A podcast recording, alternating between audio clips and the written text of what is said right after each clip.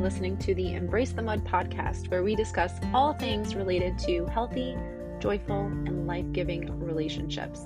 Why focus on relationships? Because the quality of our intimate partnerships and close connections influences our health, happiness, and longevity more than anything else in our lives. Relationships matter a lot, so together, let's jump into the mud, aka our messy relationships, pull some weeds, plant some seeds, and create an enriching environment where strong relationships can take root.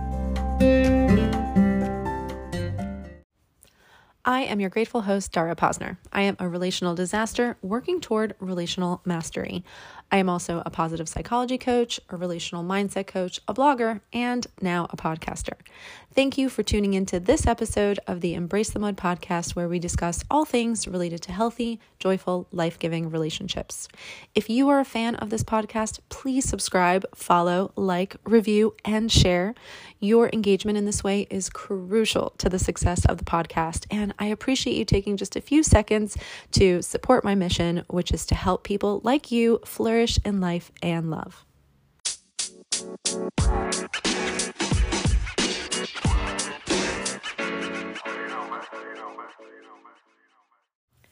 Today on the Embrace the Mud podcast, we are in the midst of our series, Essential Relationship Skills. And we're talking about the things that we need to be able to do adequately in order to maximize the potential for connection and intimacy in our most cherished relationships. Today, we're talking about the skill of listening. Listening is the ability to focus on and maintain attention to what another person is communicating with the goal of accurately understanding them.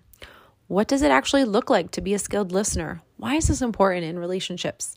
That is what we're unpacking today. So let's dive in.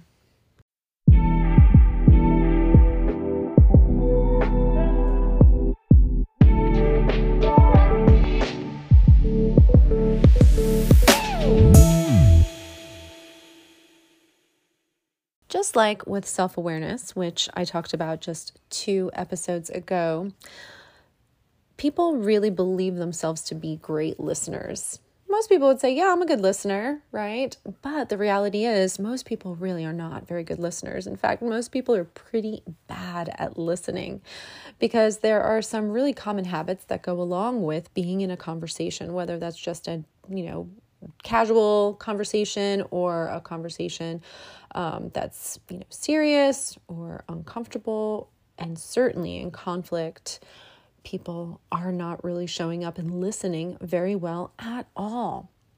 Very often, what we're doing when another person is speaking is we are doing several things. We're judging what they're saying, we are drawing conclusions about what they actually mean, we're reading between the lines of what they're saying, and we're formulating in our own heads our responses while they're speaking. So that means that we can't really be giving them their our undivided attention because our attention is divided between trying to hear what they're saying, trying to interpret what they're saying, and then responding to what they're saying. And there's just a lot going on in our heads and we are missing a lot and we're not really offering the sense to the speaker that we are truly listening to what they say. And the result of that is something that I hear time and time again as a relational mindset and behavior coach, and that is I don't feel heard in my relationship. I don't feel seen in my relationship. And it's very, very painful to be in that position because, as human beings, wanting to feel heard, wanting to feel seen, wanting to feel understood, and wanting to have the experience and sense that our partners and the other people that we're close to in our lives want to understand us, want to know us deeply. And therefore, because we all have this shared desire of wanting to feel heard and seen and wanting to be known, it's such a great idea to make becoming a good listener a deliberate goal. Even if you think you're already a good listener, I promise you, you can probably be an even better listener. So, we talked about what bad listening, if we can call it that, looks like, you know, just being distracted and sometimes we're completely distracted right someone is speaking to us and we're on our phone scrolling or checking our email while they're talking like that's maybe like an extreme form of you know not really listening.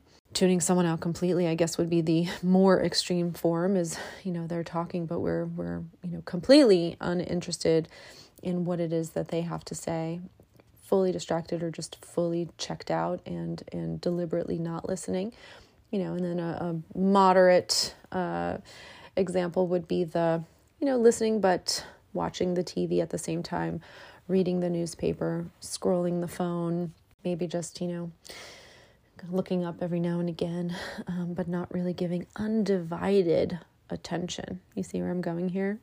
I hope you've already picked up on the fact that good listening requires total attention, but we'll get there. And let's see, any other examples of just not great listening uh, habits would be when someone's speaking. Um, you know, I, am sure we've all been in that situation where someone's telling us something about their experience and we say, oh, yeah, you know what? Me too. That actually just happened to me uh, last week. You know, I was in that exact same store and that exact same employee said that same thing to me. And, you know, we, we shift the focus onto ourselves. Or a person's talking and we talk over them. We don't let them finish their sentences. We've try to finish their sentences for them or we're already responding before they're done and they're like hey i didn't even finish. Well i knew what you i knew where you were going with that. I knew what you were going to say. That really drives me crazy. I have to tell you when somebody you know just makes the assumption that they know what i'm about to say and they're just in such a hurry to respond and either rebut or reply or whatever it is that they're trying to do. All of these are examples of just not good listening you know and and experiences that if we're showing up in that way we're going to leave the other person feeling defeated and unheard and ununderstood and fundamentally uncared for. And that's the opposite of the experience we want to create in any of our relationships, but especially with our romantic partners. So, we have talked about bad listening, what it looks like, the value of good listening, offering what our partners desire more than anything else, which is to feel heard and seen and understood, which makes them feel cared for and loved. And so we want to be really good at it. What does that look like? What does it mean to be a really good listener? So there are three levels to being a good listener. One is, you know, basically just a baseline of emotional maturity. That's the first one. We kind of can't be a good listener if we don't have a baseline of at least moderate to high emotional maturity because we have to be able to have uncomfortable conversations and hear things that are hard or unpleasant to hear without having like knee jerk reactions that send us into defensiveness or stonewalling if we're, you know, really made to feel uncomfortable. We also need to be able to get above needing to be right or being in agreement. Sometimes, when we have a lower level of emotional maturity, we have a low tolerance for people disagreeing with us or having a, an opposing opinion to us. And you know, well, our ego can get in the way and want to be right. You know, if somebody has a different opinion or a different perspective or perception of a, of a shared experience. So we have to instead be able to make room for other perspectives and opinions, even ones we dislike, even ones that make us uncomfortable or just are unpleasant to sit with. So, in order to listen well, emotional maturity is an essential baseline. The second thing, the second level of good listening, is that we need to have an intention of understanding. That needs to be a clear intended goal. I'm listening so that I can understand where this other person is coming from. And again, I don't need to agree with where they're coming from. I don't need to see eye to eye with them. I don't even have to like it. I just have to understand it. So that needs to be the goal when someone else is speaking. Our concern and primary objective is just to get it, to understand, to see where they're coming from. And the third level is that we need to be able to communicate presence and attention with our body and our voice. I think so often we underestimate how strong of an impact our body language makes when we're in a conversation, especially with a romantic partner, because we're just so sensitive to each other, right? We're paying attention to everything. We're looking at um, facial expressions and, you know, body posture you know what direction our body's facing even having like crossed arms can signal kind of like a closed offness right so we need to be able to communicate that we're present and attentive and open to what is being shared with us by just being mindful about what is our body communicating what is our face communicating? Are we making eye contact? Are we looking the person in the eye and offering that that respect that says you matter. What you have to say matters. Um, are we turned toward them rather than away? And can we send cues with our voice that, you know, isn't interrupting or, or talking, but just kind of like, oh, okay, yeah, mm, mm-hmm, mm-hmm. Yeah, mm, hmm you know, just making these sounds that say, I'm here, I'm with you, I'm present, I'm listening. And then, you know, every now and again, interjecting with a clarifying question that is, you know, keeping them on track and on topic and, you know, directing the conversation as they're sharing, but just, you know, so it, it, do you mean this? Okay, you mean that. Okay, great. Please continue. You know, things like that to show we're really, really listening and care about understanding. And then finally, being able to summarize what we're hearing in order to confirm that we're accurate, accurately interpreting what's being said. So, that, you know, a good time for that might be after they've sort of gotten everything out. You know, you might say, Is there anything else? That's a really powerful question to ask when you're listening is, is there anything else? Is there anything else? Okay, anything more? Let them really fully express. That feels so good in relationship. I mean, right now I just feel like soothed just imagining that scenario of somebody really drawing me out and wanting to hear it all creating space for that, welcoming everything.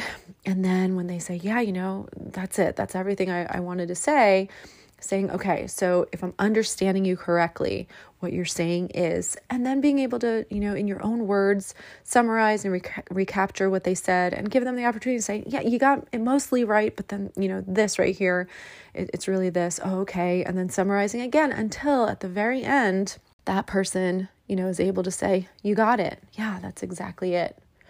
That's what great listening looks like. Having the emotional maturity to hear whatever needs to be said, to be able to, you know, deal with the discomfort that might come with that, or just, you know, the difficulty of having conversations about tough topics or being on different pages than someone. Um, and, you know, just really making room for difference and, you know, uh, other perspectives, other opinions. Second level, having the intent to understand. Like, I'm listening so that I can get you and nothing else, not to respond, not to share what I think, but just to understand. And lastly, to really be able to communicate total presence and total attention and know all the key ways, you know, large and small, with your body and your voice and, and your energy too, that you can that you can do that.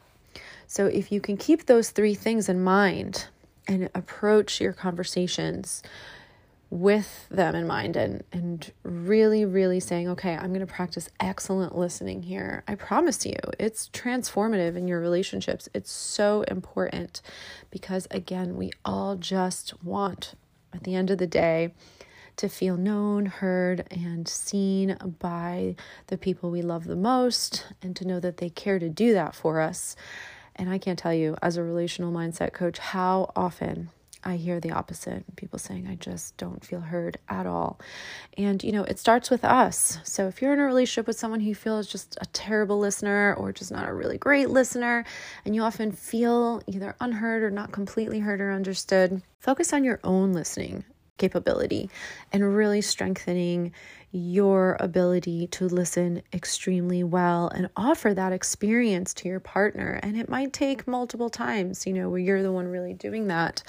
And what I've seen and experienced personally is that that then influences how they start to listen and show up or it opens the door you know if they're feeling really seen and heard and understood confirming that with them hey i've really been making an effort here to hear you and and to really understand where you're coming from. Are you feeling that? Are you experiencing that? Yeah, it's been wonderful. Thank you. Great. You know, I'd really like that if we could do it for each other. It, w- it would be really, really great. Like, do you think that that's something we could try to practice mutually and invite them into that um, at a time where they are on the receiving end of it and really appreciating what that's like? So, I hope that that's helpful. That's all I have for you today. Listening is just so important, um, maybe the most important, if, if no other skills other than our foundational skills. Because again, it's hard to do that if you don't have emotional regulation, under control, and self awareness. Because how can you know that you're not a good listener if you're not a self aware person, right? So, uh, these other skills, this one is really just a biggie. So I invite everyone to commit to becoming the best possible listener that you can be and uh, starting there and see where that takes you. I will be back again tomorrow with another essential relationship skill. And in the meantime, please remember you are wired for love and connection. You are capable of love and connection. You are worthy of love and connection.